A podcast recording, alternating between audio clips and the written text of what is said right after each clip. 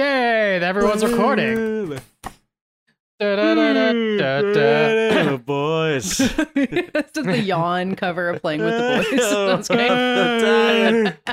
That's not an attitude that's going to win you a beach volleyball game. Every move you make. In honor of Watcher, what's your favorite cinematic stalker? I'm Katie Rich. I'm not sure this is totally accurate, but Justin Theroux as the man in the cowboy hat in Romy and Michele's high school reunion just set this like creepy, sexy template for Justin Theroux so long before he became anybody we knew about, and we have to honor that. I'm Matt Patches, and I'm going to go with Wally. Wow! wow! What a Wow. take. Jesus. He's got work to do. Uh, I'm David Sims. and I'm going to go with Joshua Schaefer, the actor who plays Peter in the lead of a 1998 movie called Eight Days a Week, where Peter camps out on Keri Russell's Oh. front lawn until she agrees to go on a date with him. Absolutely iconic late 90s VHS.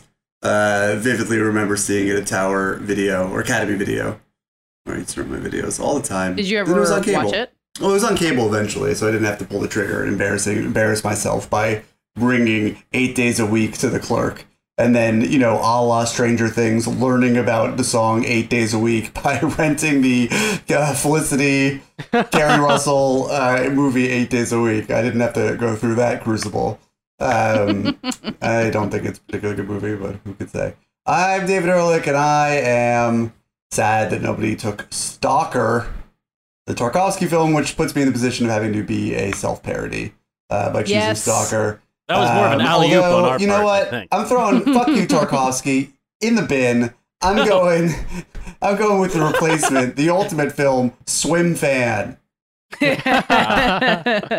and now we have the two sides of David in one lightning round question. Yeah. What a what an accomplishment. Gentlemen, you can't fight in here. This is the war room. Fine, I can hear you now, Dimitri. Clear and plain and coming through fine. I'm coming through fine too, eh? Good. Then, well then, as you say, we're both coming through fine. Good. Well, it's good that you're fine and, and I'm fine. I agree with you. It's great to be fine. It's, a podcast. Hello and welcome to Fighting in the War Room. It's episode 100. oh, No, it's episode 394. It's only pandemic 115, but time has no meaning. Uh, it's the week of Wednesday, June 1st. That is the day that in 1973, Paul McCartney and Wings released the single for Live and Let Die. It is also, I believe, the birthday of one Mr. Matt Patches. Hey, true. I made you, I made you a shoe. Happy birthday. wow, just what I need. I actually, yeah, I, More I'm missing shoes. one, so an- another one would be good. Truly, Uh, uh, for- if very few things I saw at Cannes were able to compete with what I watched in the cab home from JFK Airport, which was Matt Patches eating a shoe. I, Uh, I Katie assume wants to talk pe- about it more later. So. I hope we Like got a real listenership bump from people who want the BTS dirt on the shoe video. So, um, welcome everybody who is joining us from uh, Patch's YouTube video. Uh, the credits, which which thanked us, which was so nice. Hey, that's We'll get there. Uh, I don't know if we have any reviews. I haven't asked David yet. So, David, do we have any reviews? Uh, we do. My first review that I'm going to read is of Katie Rich's Carolina Hurricanes. They Oh, suck. Boy. And they're out. Boy, we would have had a real problem in this podcast. Uh, Oh, a very, oh, very so- unilateral problem, given that Katie Rich So could not give less of a shit, and I care far too much. Wait, the so Carolina- they so the Rangers beat them? Is this what you're Oh, telling did me? they ever? I mean, I truly do not understand how the Rangers managed to beat them, but in the decisive Game 7 last night, the night that we're recording this, the Rangers did indeed triumph over the Carolina Hurricanes and are now in the Eastern Conference Finals for the first time in seven years. Very, very, very exciting day for me. Who knows how they're going to fare against Tampa Bay? Probably not well, but uh, I'm Man. I'm happy. I'm genuinely happy for you. I, I, I will make this uh, 15 seconds and no longer, but um, surely someone listening to this can understand the pain of being on a flight with minimal internet, like really only able to see text and not even a GIF, let alone a video, while your favorite sports team is playing in a game seven, uh, and knowing like shortly after takeoff that it goes into OT, and just sitting there and refreshing, and also being a terrified flyer. There was a lot of anxiety going on for me. And then when I saw the Rangers had scored, this is the first round series and beating the Pittsburgh Penguins in OT. Uh, I let out like a, uh, a spontaneous yelp that, had it not come from my own body, I think would have been very alarming to me and hopefully no one else. Anyway, Not even in GIF. Not even a Or- gift. These are these are the times to try men's souls, but Oh, Artemi. Panarin was able to make it happen. Toast that bread. Uh, okay, what are we talking about? Reviews. I'm fighting in the war room. We it seems like we got some. Seems like we got some. Um, I seems like we got some. Uh, Oscar You're, uh, Watcher. Stalling. Fascinating. Okay. uh, Oscar Watcher Abby says, "Bring back De." Ooh, two two pathetic stars from Oscar Watcher Oh wow. Oh, wow, they're what? mad that you left. Second week in a row, I've had to turn off this podcast. Tedious. Hope De gets Oh, back man. soon for real. He might not even be able to save this once enjoyable podcast. I'm banking on the fact that he won't. Wow. Um, I did have to cross check my own initials against my name because I could not wrap my head around the idea that this person wants me, of all people, to come back. But Yeah, uh, how- they got their wish. How soon did they stop last week's episode? Because there was 17 solid David Ehrlich minutes in last week's episode. very if I, I i didn't listen to them but if i remember recording them well very uh sleepy droll like very laconic sort of just Yes, my dad. My dad's review of last week's episode was David definitely took an Ambien. you know i hadn't i was just so i mean i'm sure i took an, am- an ambient later that evening but i was just so tired and sleepy and it is very hard to just monologue about a film festival to yourself um, but I'll bring back the Ambien for uh, my next film fest dispatch. It will at least make things a little bit loopier. Uh, Maybe we'll and get this- hopefully this Rod reviewer Patches- back. Rod Patches uh, and this viewer will both be happy about that. Um, this review has everything to do with us, says Wiley, 1992. Love the show, y'all. Been listening for a few years now. David, specific question for you in light of your star emoji, scathing, close star emoji, review of Baz Baz's Oh Elvis. boy. Which Baz? Oh yeah, Uh, we I might need to talk noticed about this Which too. I noticed you did a 180 on Gatsby a few years ago on Letterboxd. What made you change your mind on it? Is it possible you change your mind on Elvis in the future? What Wait other movies second. you all? I don't think you should answer this question. I think you Well, I have a very short answer. I have a very short answer to this question that will not in any way step on the toes of our future Elvis segment. Okay. Yeah, we Um, definitely want to talk about Elvis. Of course. Yeah. Uh, the very short answer, and I, I do want to read the last segment, uh, the last sentence rather, of this review when I'm done through this. But the, the very short answer is that no, unfortunately, I do not foresee there being that dramatic of a turnaround or any turnaround at all about Elvis because, uh, for one very clear difference, which is that watching Elvis, unlike that initial viewing of The Great Gatsby, I was bored out of my fucking mind. Uh, and boredom is not something that I find easily reversible. If something hits you the wrong way, if some of the choices, particularly when you're dealing with something as sacred as The Great Gatsby, sacred in its own merit anyway, um, you know, you can they can sort of knock you sideways and uh, surprise you and rattle you and maybe leave a bad taste in your mouth that you end up acquiring. But uh, the sheer mind-numbing, what am I having for dinner? What am I having for dinner tomorrow? What's my kid doing right now? Like literally, how many stars are there in the universe? Type boredom I was experiencing during all 12 hours of Elvis is not something I ever expect. Yeah, and to it's tough. Like turn the film on. festival environment, probably the most electric place to see movie like that. The first person to see it, and Uh, well, Twelve I- minute standing not- ovation. I, yeah, I mean, I don't want to get into the nitty gritty, but I saw Elvis uh, not at the. I saw Elvis uh, more in, a, in, a, in a more in a more uh, in a, a more you low were key uh, setting. you were bored in a pre-fest screening situation. Uh, yeah, and um, I, I don't think that sitting in a tuxedo on the third balcony of the Palais in stifling heat would have really improved the experience. Um, I was at least in the front row of the screening room where I was was, so I could see the screen. Um, but uh, no, it was really painful, and uh, I, I I'm sure that watching clips of it, ninety seconds here or there, as they make their way into the internet and become eminently memeable, uh, will be more enjoyable in those bite-sized chunks. But as a whole, no, I really, really don't think it's possible for me to come around on Elvis. I'm sorry to say. Uh, the rest of the review goes on to ask, what are other movies you all now love that you disliked on first viewing? P.S. I'm ready for the men's book club. I'll be a charter member. Well, I don't know if we're ready for the men's book club, but the world better get ready for book club two, which uh, That's is, true. you know, according We to my started email this. box, it's filming. Yeah, yeah, they're making a book club too. Oh my god! Uh, they have already started. They're all the ladies are in Italy. They're Oh no, back. now Of I gotta eat a book. Wow, book club. Here we go again. Um, you all stepped on Dave's line that he has to eat a book. I- I'm just I- kidding. Good one, Dave. It was even Thank funny you. enough, like that when Katie repeated it, uh, it still worked. So, um, I am going to Italy in a couple weeks for a a vacation is too strong a word for when you're traveling with a two and a half year old, but um, I I will see if if they're still shooting if I can find the set of book club too Wow. and bring you a report. I would watch a Um, movie about you finding the set of book club too. Also, Guys, have we talked in the past about movies that we have disliked initially and then come around on? It feels vaguely familiar.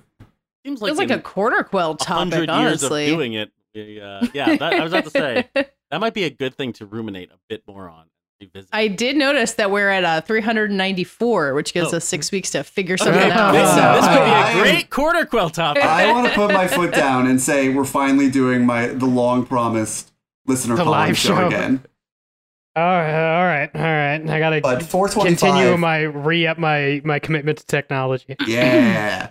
Um, we'll get back to you, Wiley, 1992. I think somewhere in the in the annals of the show, and how dare you not be able to just think exactly what episode it was in the 10 years Which we've been doing can't this. remember. um, But somewhere in there we must have discussed it. But Great Gatsby, definitely on that list. Thank you for your review. Finally, uh, a quick one. If unless I am wrong, you guys have read this on a previous episode from RKJCNE, E, who says, "Great show." Stop me if this sounds familiar. Um, I pulled my act together and rated the show so as not to hear about another Star War. My two cents for the conversation about streamers not creating stars is that Paul. Didn't you guys talk about this? Paul Mescal Hmm. We did talk and about Daisy this Edgar last Jones. week. Yes, I listened to that. And I remember you talking about it. RKJCNE, you tried to pull a fast one and get us to read your review twice. Uh, Uh, I think I think that was all on you, man. Nope. Uh, blame blame it all on the listeners when in doubt. Thank you all for leaving uh, reviews. I'll go on iTunes, Fighting in the War Room. We've crested. I don't know why the word crested came to mind. Not a word I think I've used in conversation at any point in memory. Uh, we've crested 801 reviews, 800 reviews on iTunes. Ooh. Be our 802nd. We'll read it live on the show. If you're not in the United States but still want to leave us a review, you can email us. Dave, where can they reach us? You can email us at fit.wr.podcast at gmail.com. That's fitwr.podcast at gmail.com. Like Martin, who emailed this short but well written review. Vigorous approbation of segments pondering some quasi patches driven imponderable that isn't tied to some title piece of narrative. Nicely done. Ooh. So okay, you so like some you like people. Some people like the podcast with David. Good. I almost wondered if that was an acrostic for a second. Like it was written in a way that I was like, what's it going to spell at the Yeah, end? is this leading Yeah. us to the treasure? Uh, Ooh, I hope so. We have to we have to we have to decode it uh, dan brown like but yeah send us your uh, emails there your international reviews and we will read them aloud. Otherwise put them on the itunes podcast. That's where that's where it helps.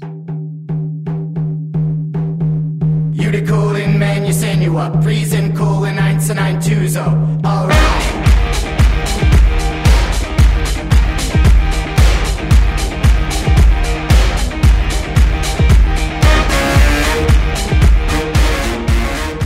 do not want this segment to be me grilling Dave about why he watches Stranger Things because that's not my intention. But Dave is the person here who is still watching Stranger Things, and you are so not alone. I feel like every time I checked it on my Twitter feed over the weekend, which I was trying not to do much because I was out of my house, um, just like all of these people who I just had swear I had not seen talk about Stranger Things in five years were like all about like Will Byers and Kate Bush and I don't know I other well, terms Things hasn't been. do. It hasn't been on in like five years, right? It, it went away for a long It time. feels now- close to it. It also feels like a series finale, but it's not, right? Like there's actually Yeah, a like there's mo- two more whole episodes. Season. No, I think there's a whole nother season after part two. No. season four, part two. I think so. yes there will be a season five Yeah. we don't know how many volumes it's going to be in For but we're not done with stranger things giving even in this july the series finale fanfare, and not. It's just more Yeah. Stranger Things after a long dormant period of kind You of are everyone absolutely being- breaking news to me. I definitely assumed that this was a series finale. extra, Stranger Things no to idea. continue on after 90 minute episodes. Something some everyone reason. else knew but me. I'm sorry. uh, You have time Anyway, to catch up people- what I really mean. And that that's true. I mean, so I I watched the full first season of Stranger Things. I think I watched some of season two. I've definitely seen the like What's the, last thing you remember happening in Hawkins, Katie? I remember that redheaded girl showing up and them having like a radio signal that they were trying to do. Mhm, to, That sounds like fi- season two. I think that's and that might be the first episode of season two. That might be all I watched. Uma Thurman and Ethan Hawke's daughter. No, that's season three. Oh wait, I remember there being a makeover montage in the mall. Wait, So I got a little bit further wasn't in that season last two. season? Yeah, the mall is season three. Oh really? Yeah, Yeah. You, God, saw, you I probably watched saw the that on entire YouTube. season. No, I might have seen it. There's on no way. Uh, anyway, so people, so Stranger Things is still a huge show, and like I knew it was a huge show. I think whenever we talk about Netflix in their future, we talk about Stranger Things as being like their IP that they care about. But like, man, a lot of people still watch this show. That's really it. That's my question. And I they're mean, spending as like far as I $30 can million tell, the only thing on. that all of the people watching the show are talking about is Kate Bush, which is yeah, fine by and me. I don't understand. I don't understand how that happened, and I would love to know more about that too. So very simply, uh, Kate Bush, uh, specifically running up the hill, running up that hill, uh, is used in the show as the character of Max's favorite song, and it turns out the way you could get out of sort of like an evil waking nightmare, Freddy Krueger like caused by the bad guy this season, is to hear your favorite song. It keeps the evil magic at uh, bay. So there's a very striking sequence in the fourth episode called Dear Wait, I'm, Billy. I'm so sorry to interrupt, Dave, but can you just say that again? Kate Bush is Kate Bush keeps the demons at bay. keeps the Freddy the Krueger away. yeah. Only He's the people had Freddy been Krueger paying way. attention to this lo- for a long Uh, time. I mean, would have I never much better thought shape. Stranger Things could be so relatable. Well, there's a yeah, there's a there's a sequence in that episode that uh, people uh, finding very you know fun and powerful and jaw dropping, where she's trapped in the upside down with the big villain, and her friends put her her Walkman on her ears, and she has to like run through a crumbling upside down uh, to the Kate Bush song, and then they make her a loop on it. So for the rest of the season, whenever that character's on screen, the subtitles have Kate Bush softly playing. And yes, it is softly playing. Can I ask you a question? Uh, it's been four seasons now, and I don't know how many years in the show, but couldn't someone simply turn the upside down the right way up? Mm, mm, Mm. mm-hmm. Good question. Good question. I mean, supposedly this is the first season where before they started the season, they submitted a uh, Bible story Bible document about what the upside down is and what its rules are. It's sort of been, I guess, in flux based on what season it's in. For instance, in the first season, it seemed like it had some sort of like toxic atmosphere, and they have completely let that go. We're jumping back and forth between the upside down a lot. It seems uh, in volume four, or it's in s- season four, volume one. Oh no! Can't we Volume just? two only has two episodes, but the, the finale episode is two hours and thirty minutes. My long. smile just went upside down when you said.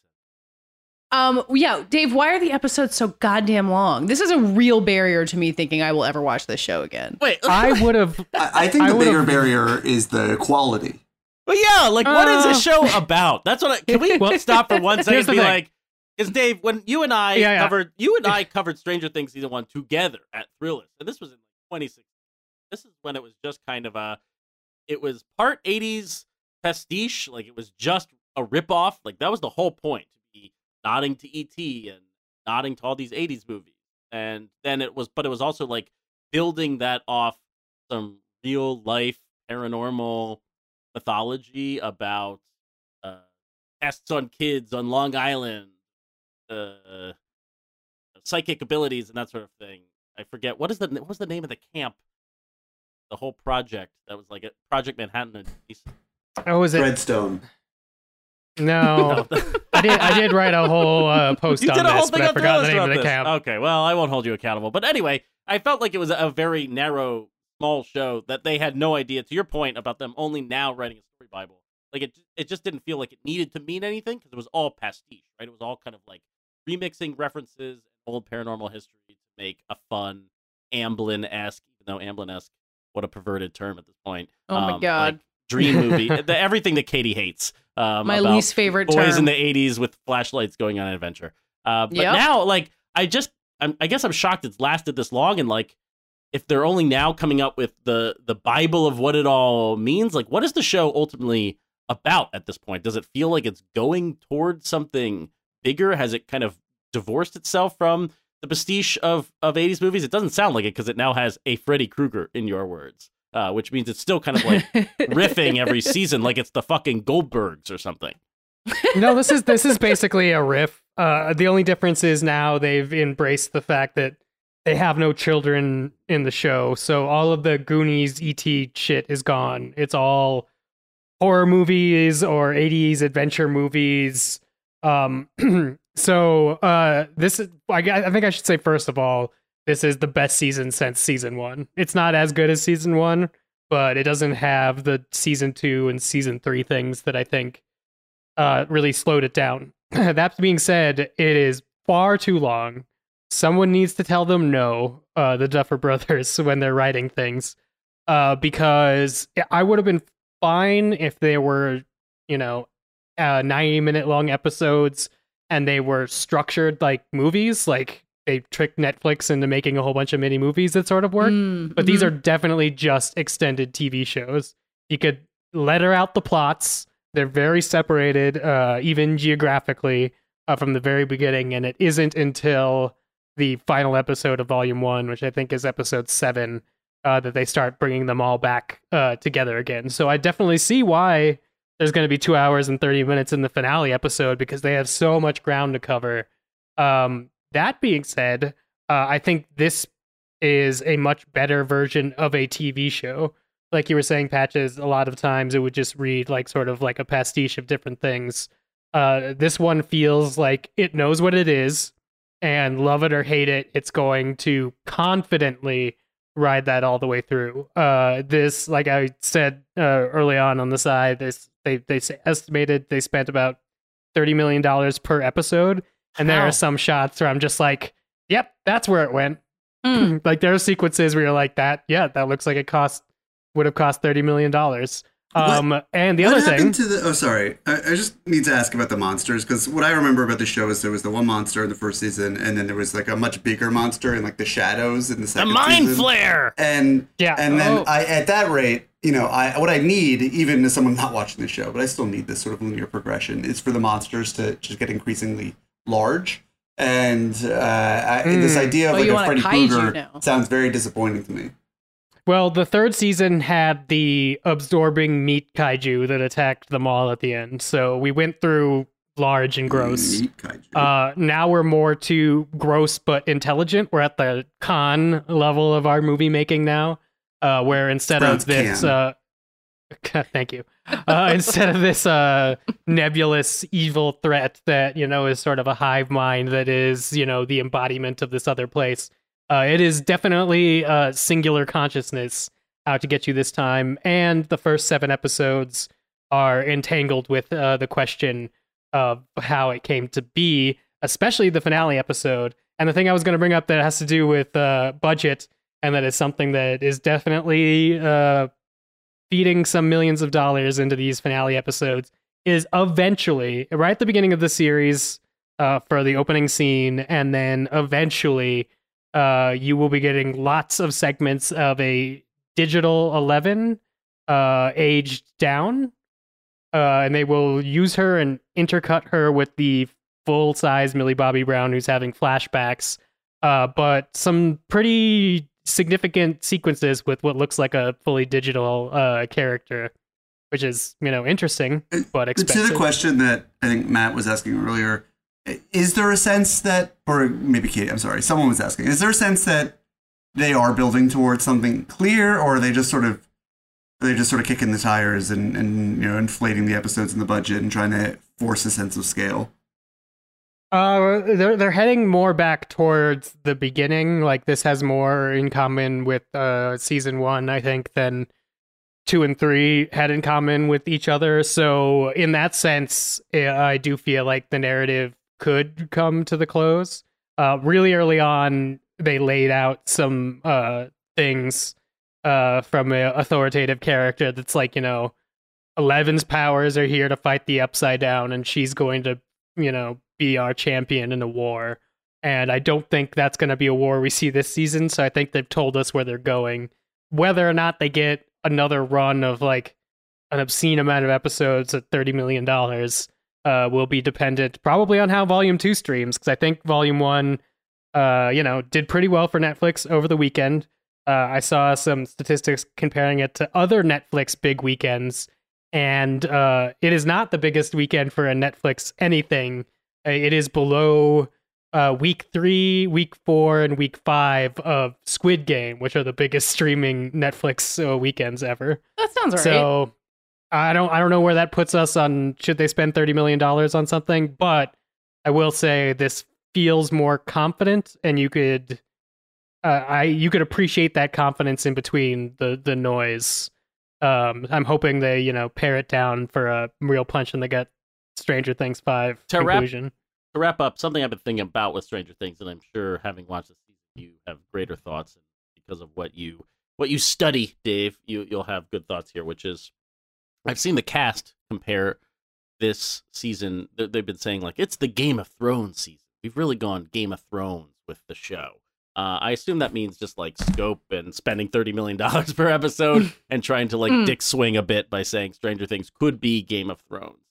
I've never gotten the sense that Stranger Things is like on the scale of uh, Netflix. Surely wants Stranger Things to be it's Star Wars, it's Game of Thrones, but does it feel like its own thing enough to to be that? Does it feel big enough? They certainly have telegraphed uh, when they when the Duffer Brothers said season five is going to be the end of the show, but it's not going to be the end of Stranger Things because we'll be doing Oh, Stranger boy. Things stuff into the foreseeable future. The name Stranger Things will probably live on because it is the one big original IP that Netflix has managed to create. But like, do you get the sense that it really is? Does it seem interesting? I mean, what Game of Thrones has is like a rich history that was created by George R. R. Martin that goes in ev- both directions, past and future, and like it's endlessly mineable on well we don't even know if that's true they're they're going to test that theory Yeah. at the end of the summer to see if anyone gives a shit besides the the core series but as far as like we obi-wan came out the same weekend and maybe we'll talk about that show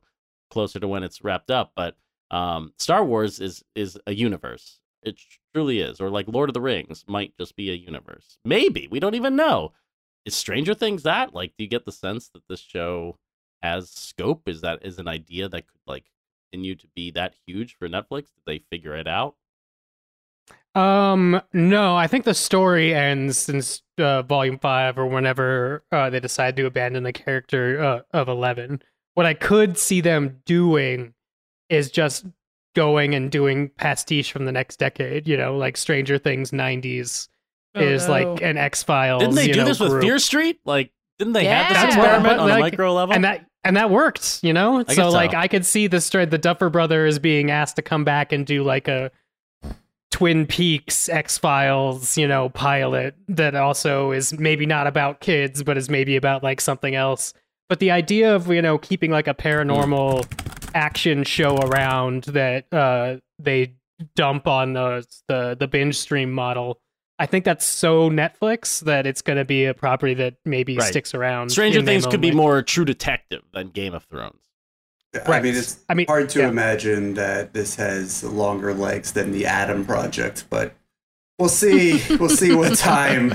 Well, Time will David tell. told me uh, off pod that he's committed to whatever the Duffer Brothers do, past, present, future. he is a hardcore Stranger Things fan. We'll watch. I, I'm an any season. tourist, and I will. Ri- Listen, I gave I gave Mm-hmm. the new Claire Denis movie that everyone hated a good review out of Cannes. So, uh, you know, I'm in the Duffer Brothers corner. Always have been, always will be. Duffer Brothers are the American Claire Denis. We've all been saying. You know Yeah. what? I've always said that, and I'm glad that someone else is uh, finally You are it you are a Duffer bro. You are a Duffer bro. Yeah. I'm Anyway, the third. check I'm back- the unofficial third Duffer Bro. Check back with me in a month. July first, we get the other two episodes that. So they're uh, gonna are they're gonna Things four. torpedo another holiday weekend for people what a who have to threat. cover the show. Damn. So uh, yeah, that's gonna happen. I'll let I'll let you know what happens with Vecna and all that stuff. It'll be fun.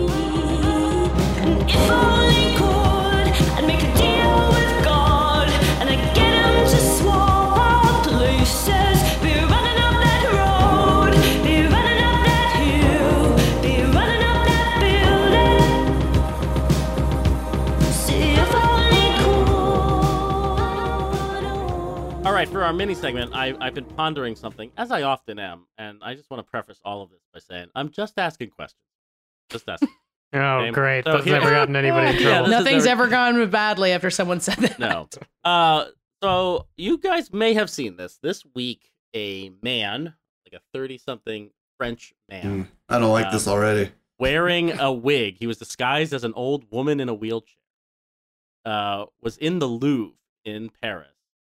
Stood up and then cream pied the Mona Lisa, or like it was. Would we would we or- use that word? Can we can we use pie? any other word? Through Could- a cream pie act, a whipped cream pie. Like, I, I- really I- don't think that cream I pied the be able to Mona Lisa her is where you want to go with this, but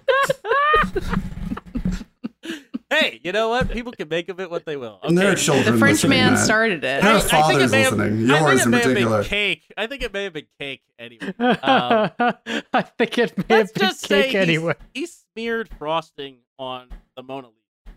Mona Lisa because it's actually stolen early 20th century was lost for two years and then um, in the 1950s it was someone threw acid on the Mona Lisa and actually uh, actually destroyed part of the painting I think they've restored it but it, it's now under protective glass so when you smear cake on the Mona Lisa nothing really happens but here here's my question thinking about Oh, no. the, the Mona Lisa and thinking maybe there's a lot to present day conversations about technology and art that is wrapped up in this. You'll tell me, but um, I I'm wondering if the Mona Lisa was ever ruined or completely destroyed. Let's say someone just lit the whole painting on fire. Leonardo da Vinci's Mona Lisa was ostensibly gone forever in physical form. Would that be an unthinkable cultural loss to you? Would you feel like, boy, we've real this is like this is something horrible that has happened, or does the Mona Lisa exist in so many other ways in the consciousness of mankind or in digital forms that it can be enjoyed, it can exist in perpetuity, no matter if the physical version of it has been destroyed. I'm thinking about Notre Dame a bit when I think about this question, and like, here's something that was lit on fire and destroyed, and you can't walk in it anymore. It will not be the same building ever again. And like, that is a cultural loss. Like, that cannot be repaired. And because it was, it can, the photographs cannot do it justice. But I'm wondering if the Mona Lisa, I guess this is an NFT question ultimately. Too. Like, Oh no, no, it is not. I'm not doing it. I'm not doing I that. saw I saw you where this knew was where I was going. going. Not- Uh, I not guess I'm going just down that wondering: is road. like, is the Mona Lisa painting that important?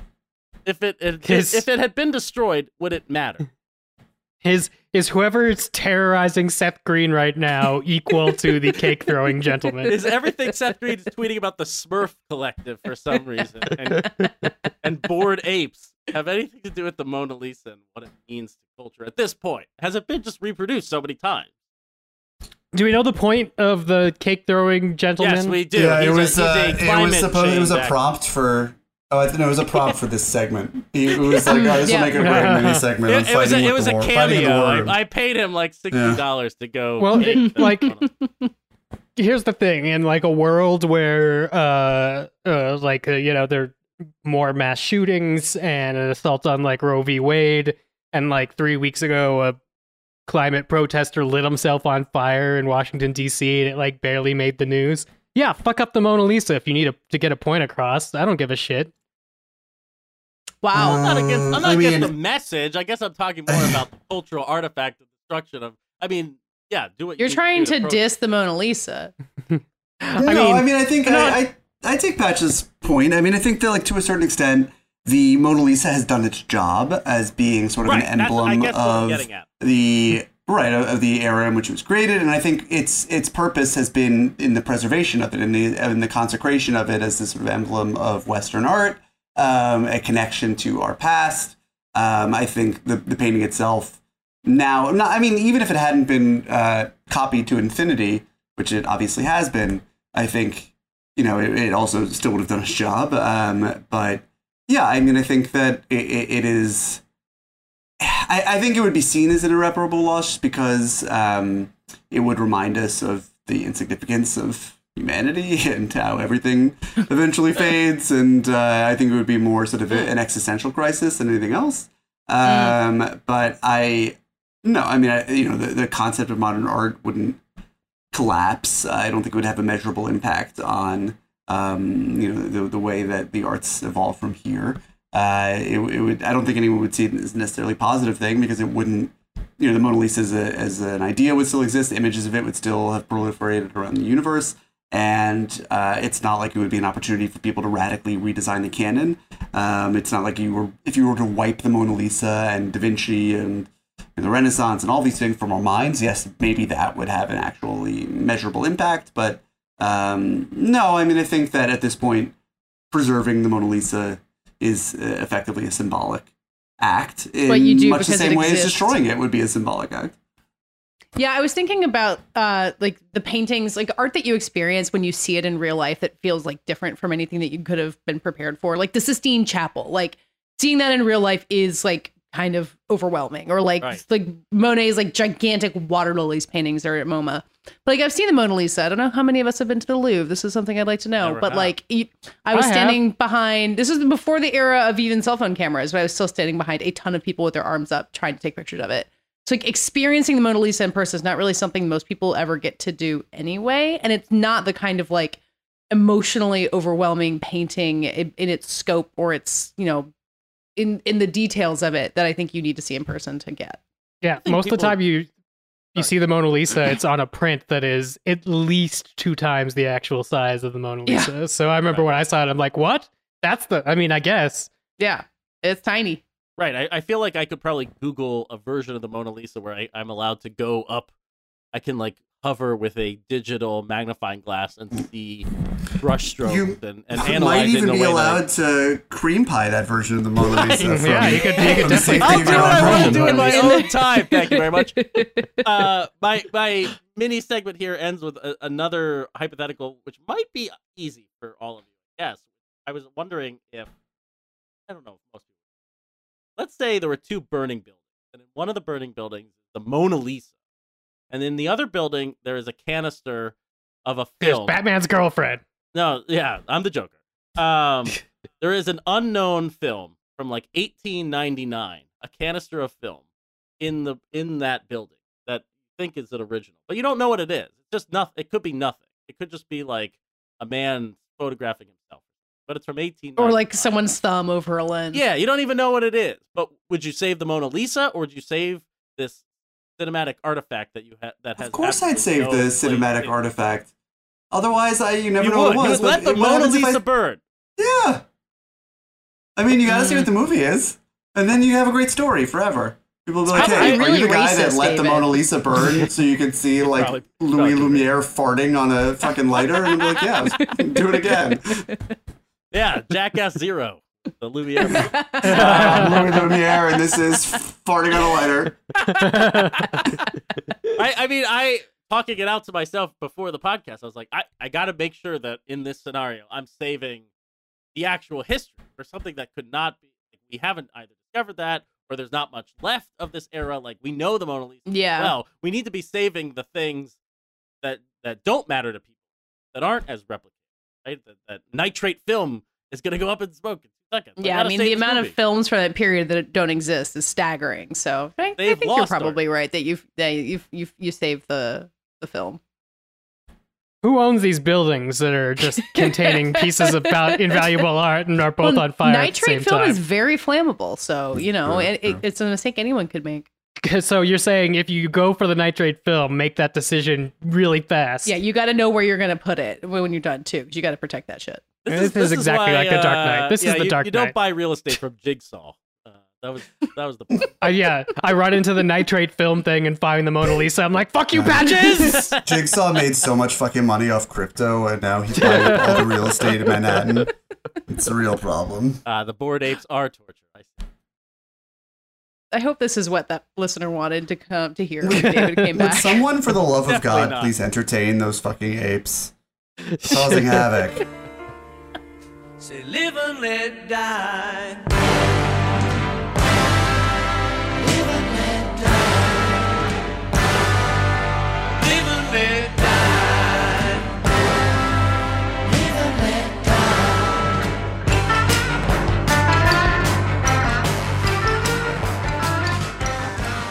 We're back to talk about military propaganda. Pew, pew, pew, pew, pew, pew, pew. That's what it sounds like.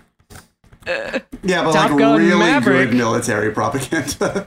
Yeah, see, this is the thing. Uh, so I went and saw a screening of Top Gun Maverick that was in IMAX, and I was already feeling kind of salty because this was not as socially distanced as I u- usually would have liked. It was pretty packed, and uh, it was a screening for various radio hosts and uh, actual members of the military. Since you know I live in Colorado, so there were some people down from Colorado Springs, the Air Force Academy. Completely different, not the Navy, I know, but everybody wants to see the Tom Cruise jet movie.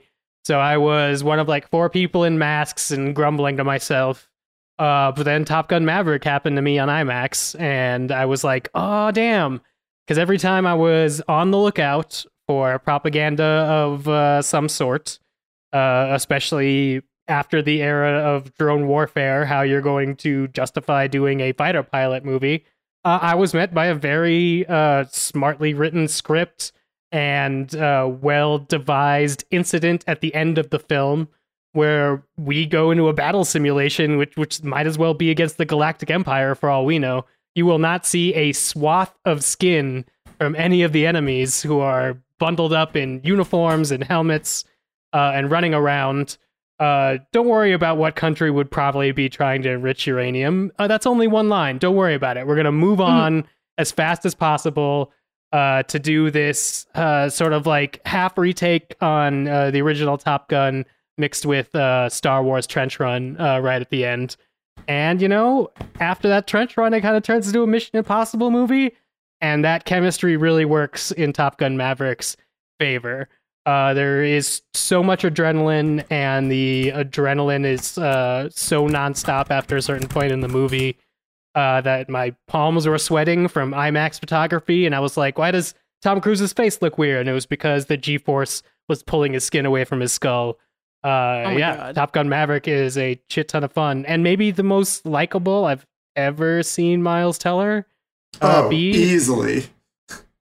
Yeah, either either through performance or just once again the script really knowing how to stay in its lane. I mean, Uh, when Miles you're Teller's able pretty just great in to, this. to channel Anthony Edwards, I think that's a great favor to any Yeah, it is like intensely 60% unlikable young must- actor. Sixty percent mustache. Uh, So he's the uh, one acting. playing uh, Goose 2 or whatever his name is. Yeah, Rooster. Rooster. Wow. Uh, but yeah, I I I enjoyed it. Uh, I think that they also brought back uh, Val Kilmer's uh, Iceman, uh, very respectfully, given Val Kilmer's medical condition, and I felt not only did it, you know honor the actor's returning legacy as that character, but uh, worked really well. Like I think a lot of this film does. If you just pretend they're talking about being a cool movie star uh, and not a Navy pilot, the story is about Tom Cruise. Uh, What so is it's, the it's story? The plot of this movie has like semi escaped me. Okay, so we start at the beginning. Tom Cruise is uh, Maverick is testing, trying to break the Mach 10 barrier um, and save people's jobs because the military wants to just do everything with drones. Who needs fast planes? Why spend money on it? So the question And- you were asking going into the show, going into the movie, they're like, "Oh yeah, we know." It's Yeah, a world right in top. which, I mean, as broadly as possible, the, the Tom Cruises of the world are deemed no longer necessary because Yeah, you're it's like self-sustaining, Skyfall, right? computer-generated IP. We don't- we don't need no, it's like it's like Tom Cruise. It's it's all a big allegory for Tom Cruise. And then Pretty John broad. Hamm pulls Tom Cruise out of retirement and he's like, I heard he used to be a big movie star in the 80s, and we need that again because there's a movie star like situation and all these like uh, people who are in the Fantastic Four reboot and whatnot. Uh, they think they could, you know, nip at your heels, Maverick. Can you teach him to do what you do? And he tries. He tries. You know, he let, lets he lets him play uh, sports on the beach in various modes of undress, and he he goes to the bar where the Great Balls of Fire is played on the piano. But ultimately, they can't rise uh, to the movie stardom that is uh, Tom Cruise and little bits of Jennifer Connelly, and uh, the the they have to step aside and let the movie star do his thing. That's that's the story of Maverick.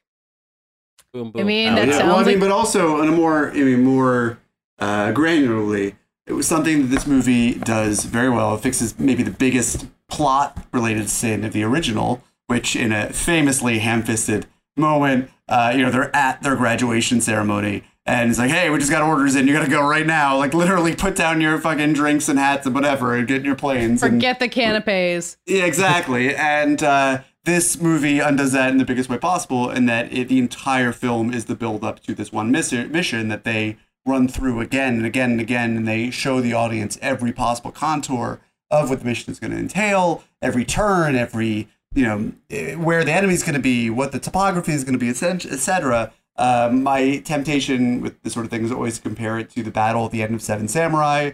Uh, a lofty comparison, I know, but Kurosawa spends so much time, very incidentally, sort of uh, familiarizing viewers with the geography of the village, so that when the raider, the bandits, finally attack towards the end, um, you know where everyone is all the time. You understand what it means when one character is at this point and another character is at that point, how they can get from A to B and how long it's going to take.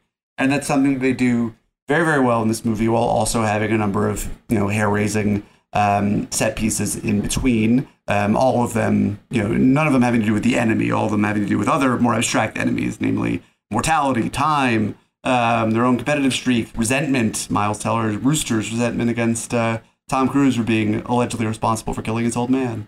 Um, and He kind of was, right? well, like I just rewatched the original Top Gun. okay. Oh, no, he's cleared. But Listen, also, this is established. not- This is established law, and unlike the Supreme Court of the United States, you don't just randomly dredge shit up and decide that what's been law for several decades is uh, going out the window. Um, but the uh, yeah, and so like when the when the action finally starts towards the end, um, you really feel like you are, if not in the cockpit of one of those planes, and we'll get to the way that they shot this movie in a minute. Um, but you, you feel you understand the stakes of the mission and, and the shape of the mission. Um, and when things go wrong, which inevitably they do, you understand exactly how. Uh, and that's fucking rules. it's great. Yeah. I mean, there's a little bit more to the Rooster Maverick dynamic beyond like the I thought you were responsible for killing my dad. And that's really what I liked about this. Because the first movie has this like the you know, the C plot uh of uh Maverick sort of not knowing uh what happened to his dad because it was all like classified and he you know learns at his lowest point that his dad wasn't a loser and so that helps raise him up. But then there's also stuff uh, in the movie about like uh, other characters, you know, wanting to spend more time with their son or not really getting to see their son or making an orphan of their son. There's all this like father son talk, and Top Gun Maverick takes the same sort of issues about like um, how much you should be judged by the reputation of your father or what being a father figure, despite not being an actual biological father, means, and just flips it so it's from the parent's perspective instead of from the cocksure young child's perspective. And I think it really works because Top Gun doesn't, or Top Gun Maverick doesn't need that much filler to go on top of the plot that David's describing because it's so meticulously built. Like the Jennifer Connelly stuff was fine, but it's mostly there to show off, uh, you know, another absent male dynamic. Uh, um, in this case, you know, sort of Maverick keeps breaking this uh, this woman's heart, who's actually a unmentioned or an unseen but mentioned character in the first movie. Um, it's just it it's there and it's inoffensive and it lets Tom Cruise do some some mugging, but the the meat of Top Gun Maverick is just a well well crafted summer thriller. It's it is pretty incredible just to reiterate what Dave was saying earlier that they've made a movie about like a passing the baton movie in which the baton by the end of it it, it also sort Passed of back. you know reinforces the idea that the baton cannot be passed because only one man is worthy of Didn't they carrying do this it. in Mission It's Impossible able- too? Like Ghost Protocol They was supposed to be. did. Hey, it's Jeremy Renner. Wait, no, I'll I take that baton back, but- Mister Renner. Uh, well, I think this is a little bit more deliberate and has less to do with Jeremy, you know, being a charisma suck. I mean, I think that like this They weren't is, trying to pretend that Miles Teller was going to take over for Tom Cruise Um, this time. Right, Well, because and they unlike learned from Ghost, Ghost unlike Protocol Ghost that you Protocol, this isn't just like three good set pieces glued together with a bunch of bullshit on either side. Wow. Uh, this is a great movie from tip to toe. And I mean, I will just never abide that movie being towards the top of the Mission Impossible rankings. It, it does not sit well in my craw. Uh, but think- uh, the um, yeah, no, I mean, like it, it, it is a, a incredible thing. This movie is able to do both those things at once, to do both of them well in a way that feels completely uncompromised, uh, and and then also you know backs it up every step of the way with the way in which it's filmed and the fact that there is not a single minute of this movie where you feel like there is another movie star on earth who could do what Tom Cruise is doing um, and would will the, would, would have willed this into existence. Uh, and uh, man, I mean, like I am I am like physically afraid of that man. If you put me alone in a room with him, I would be like clawing at the at the exits. Um, the intensity and whatever craziness it's uh, is percolating below it is just a little bit too much for me. But God bless him for giving this much of a shit about something that increasingly people don't give a shit. I mean, he is a very problematic figure, and we only really know the tip of the iceberg. I think sometimes in the most troubling reports you read, you're like, wait, what I don't know could uh, keep me up at night. But I mean, I, I, I have a begrudging respect for people who uh, do what they do with all of their being and, and are committed to doing it better than anybody else. And when it comes to when that thing is, is the movies and, and playing an outsized and not at all hyperbo- hyperbolic role in saving them, um, you know, it's hard to imagine a better avatar than Tom Cruise. And this movie, it's like it's it's just it's it, It's super nothing charming. Like It- it, it- you know, it backed It's- it backed me off my military propaganda thing. Even though I try to preface every conversation with that, it's like yes, if you're using military craft, the it's military propaganda because it has to get approved. Uh, but also, this is the first uh, Tom Cruise movie I've uh, seen in theaters since Ghost Protocol, because I was like, this guy's too weird for me.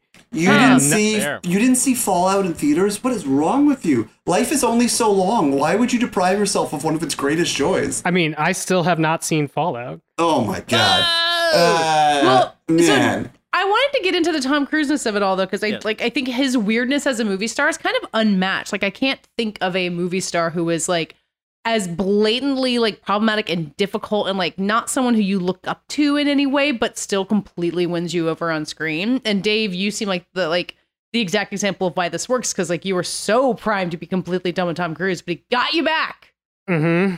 All it took was a, a, a overcrowded IMAX screening of Maverick, and I was like, God damn it! Actually, no. I think it's um, uh, Tom, Tom Cruise and Christopher McQuarrie's um, you know, crusade to save cinema through uh, filming some of the most audacious shit that has ever been put in theaters, together with Joseph Kosinski. you know, Or that's the director's name, correctly? I'm, Yeah. I'm saying it right Yeah. Um, so. sort of coming out of the Tron Legacy yeah, minds uh, with a real idea of the pitfalls of this type of story.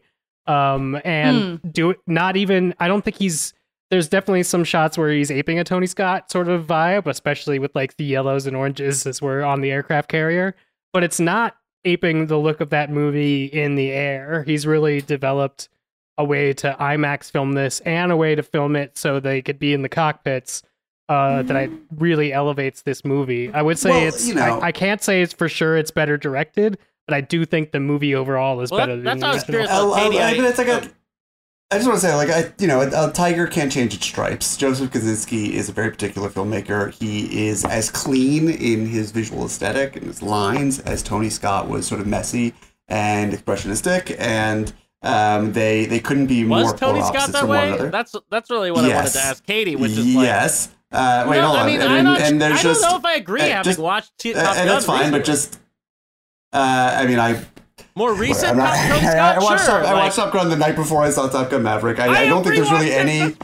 I, I don't think there's really any. Um, I feel like you're talking about. I don't think there's really any argument that, Tony to, that Tony Scott was not a uh, a much more uh, pungent and florid filmmaker than Joseph Kosinski, who is sort of like an you know not he, he makes Yes, he makes Joseph movies that feel like they architect making movies. I Yes. understand that. and but I'm talking uh, about and they Scott are very diametrically different. compared to Tony Scott of Unstoppable. But I think it is it kind is of Domino. the Okay, but the the dialogue between the two is very similar. Like it feels to me like a, a conscious decision. I don't think that Joseph Kosinski could have directed this movie any other way, but it does feel like you know Top Gun is sort of the the work, or at least a reflection of a younger man. The character of, of Maverick is sort of the younger man who's all you know piping hot, full of testosterone and and wanting to prove himself and everything else. And I do think Kosinski's style lends itself to the feel of a sort of politically anodyne movie, which this is, um, despite its military propaganda. I mean, it is edgeless,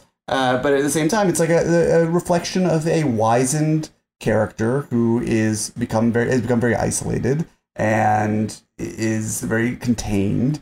And you know, I think that like it, it, it does the filmmaking and the style of it reflects the difference in the character from how he was 30 years ago, and I think it's it, it, it works very well in that sense.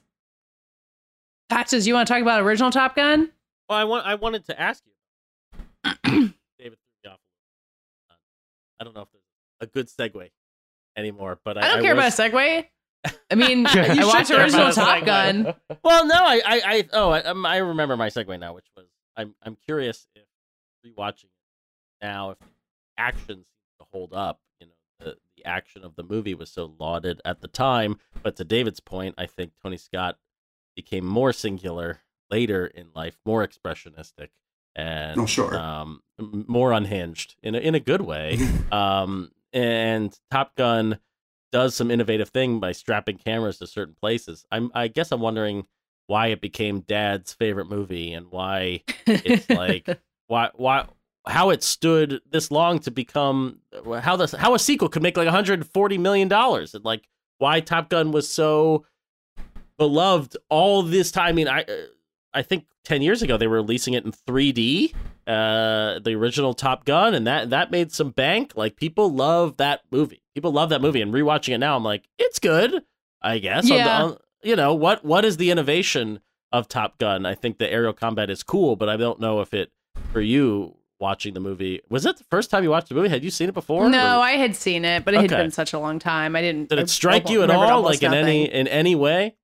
I mean, I think the like the oranges, like all the like shots of the sunset behind everybody, like it, it has like a lot of flourish there. The aerial combat is good. Like I think it's been aped so much at this point that I think you'd have to really like put yourself back in the mindset of see. It's been board age so so many times since then. Jesus. Um, but it's like it's slow. It's like a weirdly slow movie. And what Dave was saying earlier about like the entire thing is them practicing. So you're like, okay, there they are flying in the air again, having a fake war. Great. And then at the very end, it gets real, and he goes back to the uh, Air Force uh, or the uh, air airplane carrier. That's not the word. What is it Aircraft called? carrier. Aircraft carrier. Thank you.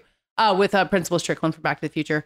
Um, it's it feels very like cool. We're cool guys hanging out, and like plot wise, it's directionless, which is very intriguing. That the new one is so honed in on how the plot works, which I think is partly just how like blockbuster filmmaking has changed since then. I think you have to have like more plot and more like A, B, and C stories going and on in there. much Um, less sex slash homoerotic shower tension.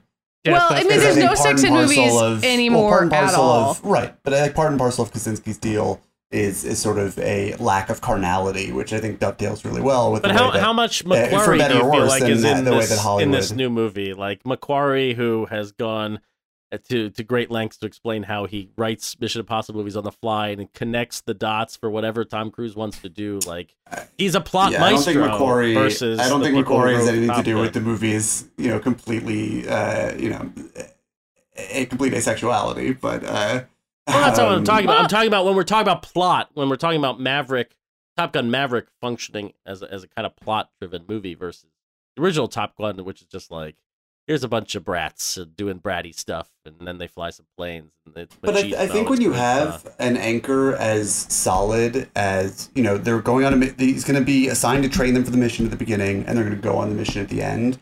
Then it does give someone like McQuarrie, who you know didn't have his hands in this as deep as he does in the Mission Impossible movies, obviously, but was playing a role. It gives him and the other people on the creative team room to play around, move scenes around, to fiddle with the dynamic between To play with the you know, boys? Tom Cruise and to play with the boys, uh, to have one tasteful beach volleyball scene as opposed to several where every dialogue scene is uh, with people in the showers as it was in the first movie.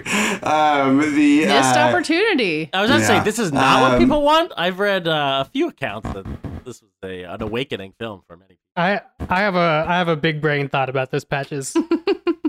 Which is if you watch the first Top Gun, the action sequences are constructed by getting whatever jet plane footage that they could and stitching together the narrative of the fight through radio transmissions. Uh, which is, you know, just the way you film something. When I was rewatching Top Gun, I was like, hey, yeah, these are, you know, some pretty good aerial combat shots. I look up off my phone. I was rewatching on my phone. Doesn't matter because Java was using the TV to rewatch Rogue One, and I looked up for some aerial battle footage there, and that's all CGI. The camera go anywhere. The like uh, degree of control of motion is endless, so they have some very clear ideas of what's taking place in the action scene. I could not tell you geographically what happens in the big conclusion against like somewhere between six to ten MiGs in the first Top Gun Yeah. because everything's a silhouette because they're trying to shoot fucking jet planes in real Yeah. life. It's very difficult. This one, because like David was, was saying, it's all about showing you the various degrees of this. So when it actually happens, you could recognize it. But the filmmaking has changed to the point where they can do all of these things in a very visually clear manner. So you know Yes, I what's think- going Right, we, just- we needed just to this sequel because it's a uh, it's a remaster. It's like we needed the Yeah. upgrade next gen version of Top Gun. Uh, Yeah, I mean, Patches was was underselling it a bit when he's like, "Oh, they stuck cameras in places like they're fucking Sam Raimi." No, they they literally they shot more footage for this movie than the. I'm sorry, I'm t- I was talking about not Top Gun cumulative- 1986 when I said that. Oh, okay, I see. I know, I Because know what for- you're, you're for- talking about Maverick. Yes. For Maverick, right, they shot more footage than the uh, entire Lord of the Rings trilogy because they would send the planes up with the actors in them, I would assume in the back seats with uh, professional pilots uh, in the front seats. And they would really you know, design them to the best of their ability and, and you, know, cinema, you know, done the cinematography as best they can from the ground remotely. And then would uh, you know send the planes to choreographed routines and buzz this plane here and buzz that plane there and you're flying in very particular parts of the united states where you're allowed to fly that low to the ground and make sure everything is as legitimate and, and real as possible on screen. And then uh, Joseph Kosinski gets the footage back a few hours later and has to comb through it and see what they got. But uh, it, it is a very very different process than it's We're like they're gonna- creating you know rather than just like stitching together found footage almost of what the of the battles in the first movie. Here they are creating that footage and then you know creating it blindly and then having to piece This it together. is just like Top Yeah. Gun Shoe. Yeah, It's they a I mean, like Top Gun. obviously, yeah. Just shot, You gotta just create- shoot a bunch of shit and try and stitch it together. well, I mean, the, it, it's there's been an entire change based on how we viewed these things and how we view them as correct. It's sort of like the original Top Gun has a whole bunch of stuff that's sort of left over from the greaser period of you know like George Lucas cinema, where they're talking about the machines and like the MiG could do that and our thing could do this, and you're like pulling G's and the machines are like things. This new one is just like the enemy has super advanced planes. They're like, you know, advanced Mach 5 or something. Like it's completely made up. But it's because we aren't used to seeing aerial battle footage as like fucking World War II newsreels uh, or Hmm. Vietnam uh, television shots. We're used to seeing um, George Lucas Star Wars style aerial battles, uh, which were based on newsreels, but again have the degree of control where you could make them make uh, visual sense. So it's the same sort of way that like eventually people are not going to have the same way of looking at practical makeup effects uh, like we do, having being born in the '80s, because they will have just been being raised with like digital makeup effects and things like that being normal. Um, so all these things that you know are uh, encoded in the way we used to watch cinema. One of them is fucking fighter pilots, and so the thing that makes Top Gun Maverick thrilling is it's shot like a computer made it, but it has these telltale signs that it's absolutely the real planes and absolutely the actors in the cockpit, and you could feel it. You feel it in IMAX. What you're saying is that Joseph K- Kosinski, human computer, is the only director who could have made this movie. Human computer. Human computer. I mean, he's He's, had that he's the escaped program from Tron Legacy. hey, Patches, were you disappointed that uh, when Maverick reconnected with Rooster, he didn't say, "Hey, son, lost track of time." Uh, I will be disappointed. I should say. Still haven't Oh, yeah, seen. you still Maverick. haven't seen You it. Are you holding seen a this movie? grudge? I have, Or a, I have a newborn son. You ate you ate the whole shoe and a free cake, by the way, in this payola scandal, where Yeah, you got a free cake from Paramount. I I do it forgot for about the payola the scandal. fondant. Fondant. And, and yet you still why, haven't uh, actually seen the movie. You haven't even paid them back their eighteen ninety five, whatever movie ticket costs in your area. I- I Is that I why the Mona Lisa got cream pied? Because you can't defame That's- cake anymore? true. I needed to throw the rest of the cake out. It was me as Mrs. Doubtfire in the Louvre. Uh, how how's your stomach doing after your uh, fruit leather shoe? I, I yeah, I will say. Uh, luckily, it wasn't. It wasn't like eating something completely heinous. I had to scrap plans. I was originally going to make the sole out. I bought a canned ham. You can buy a Goya canned ham. I was going to try and turn that into a jerky sole, but I I didn't, uh, and I thought that would be quite awful. I was gonna like put Really awful. in there, but uh, yeah, it didn't get that far. Just had to eat the fruit leather shoe. But I I don't do well with sugar. the the cake itself was so so sugary. The the fondant, as you were saying, was uh, it was just. Like two bites of shoe fondant was like.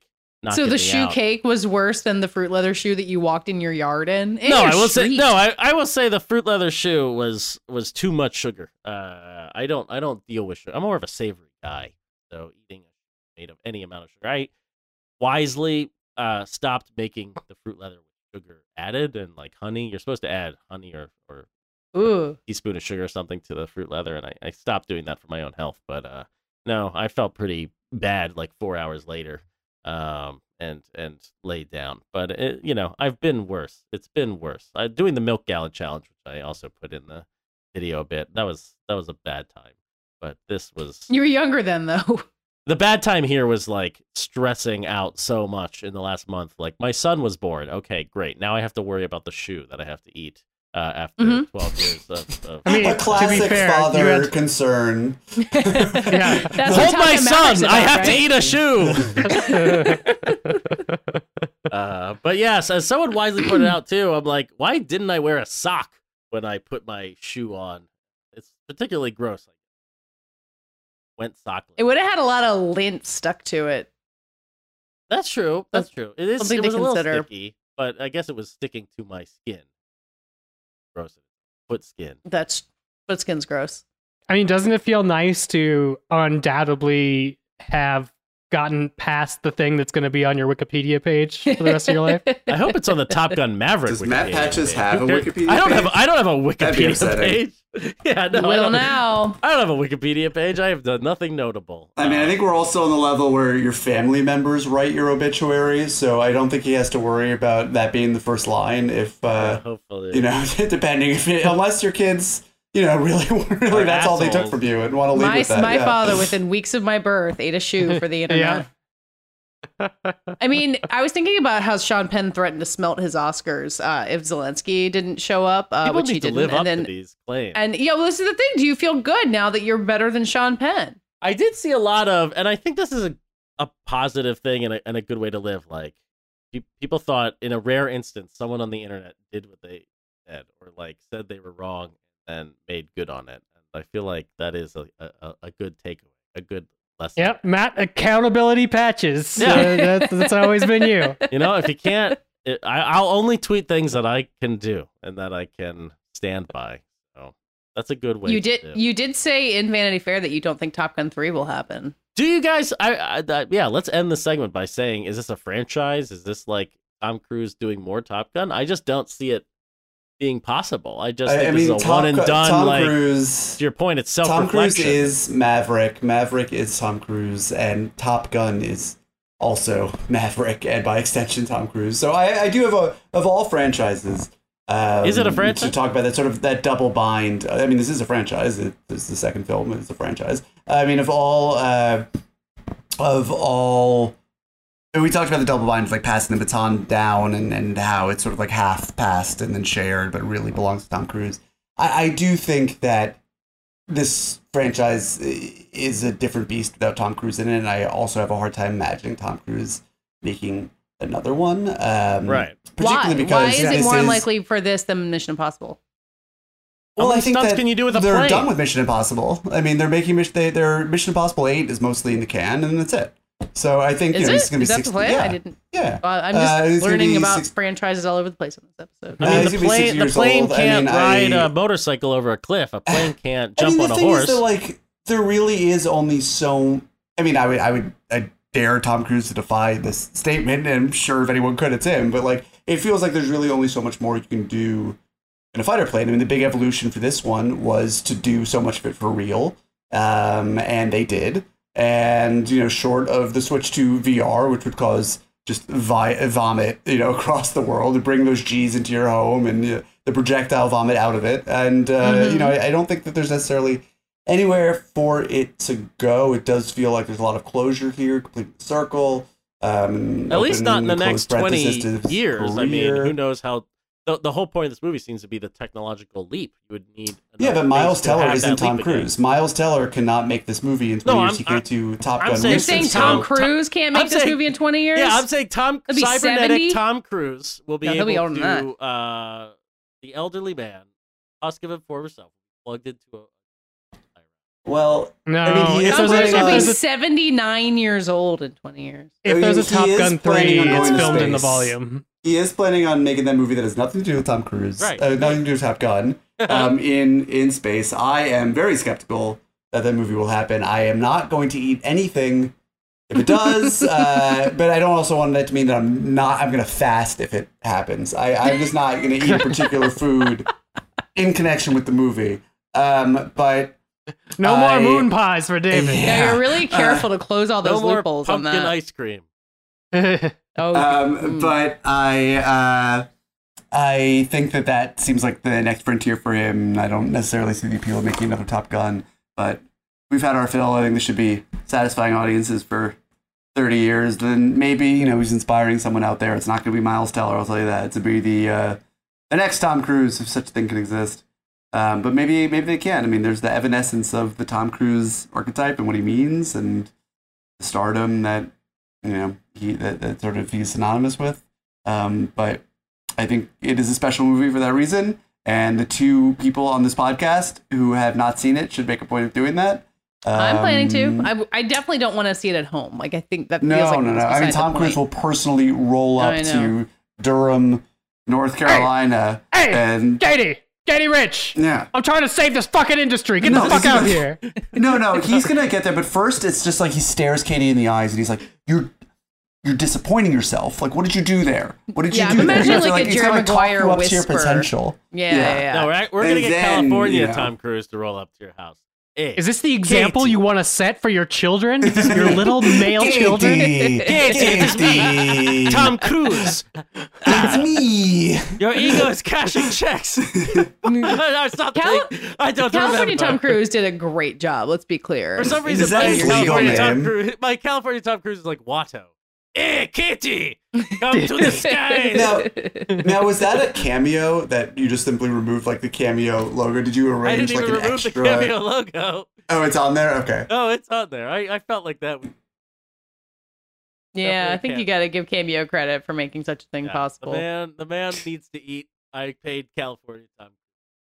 I, I would absolutely watch a, a shorter documentary than Top Gun 2 about California Tom Cruise receiving that request and just processing it in his head to figure out what the fuck that was He talking did about. exactly what I needed. He talked about I, eating I know he came through, but Incredible. Did it? I mean, you know that the people who do cameos must get the weirdest shit sent to them on a regular or the basis. dumbest shit. This was probably a release. His big That's break. true. It wasn't a weird sex thing that he knows. I mean, speak for yourself, Katey. Yeah, Yeah, that's true. we all got off cream pieing and stuff. Um, where? What else? What have we got? Tom Top Gun. It's behind us. Top Thank Gun God. Maverick. It's gonna God. it's gonna save movies. It's over. it's it's it's not over, patches. It's just beginning. Already, nothing's coming out next week in. uh in It's over for me. Tom Cruise Maverick. it is over for you.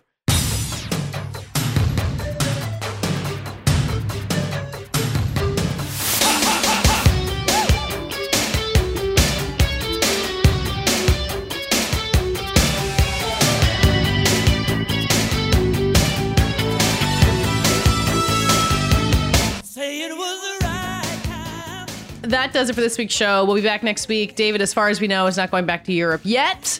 So we'll have him back too. In the meantime, tell the people who you are. I am Matt Patches, deputy editor at Polygon on leave currently, and now really on leave. Shoe eater in Uh, chief. Yeah, shoe eater in chief. Everyone should go watch Top Gun Shoe, or whatever I called it. I had Top Gun do it. Um, it, it's it's the it got written up at page six. Got written up at Vanity Fair. Sure it's did. the talk of I- the town. Not, beca- not because of me. I want to be clear. I did not assign that story. no, that's it's that's great. Yeah, it got a weird amount of press, um, and not a lot of bad reactions. I should say, very cordial. Everyone seemed very excited. I think people were happy to see positive vibes on the internet. A rare sight. Positive, No, I think- nauseated vibes. I think the backlash is coming. Like next weekend, you know, it's like everyone's just gonna fucking turn. Somebody could have used everything. that shoe. You You're getting bastard. milkshake duck. You don't know why. You don't know how, but it's happening. Right, it's very possible.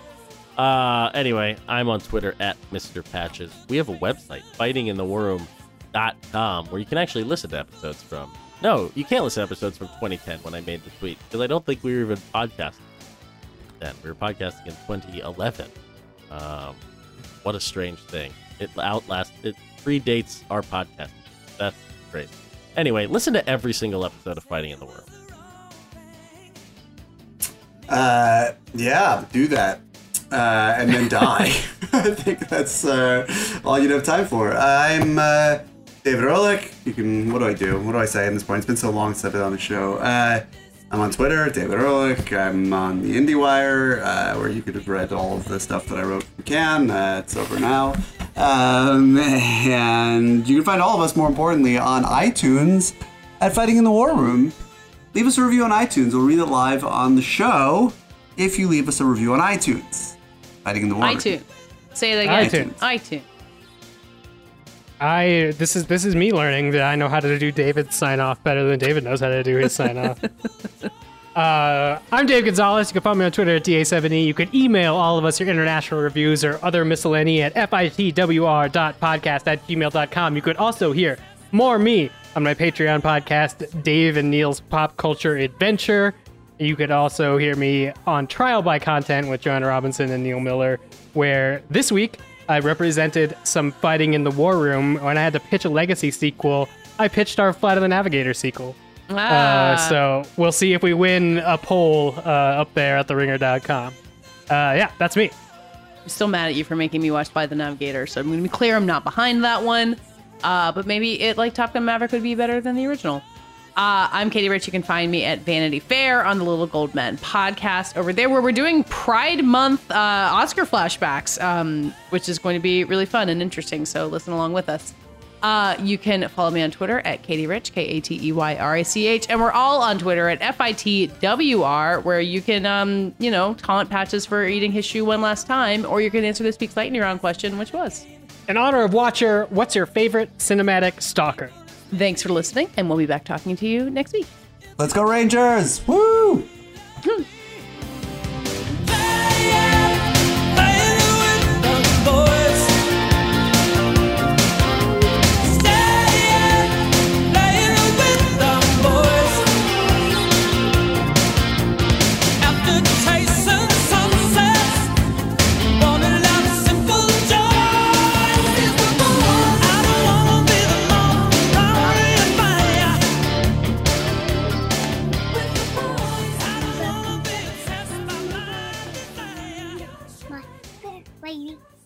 I'm done.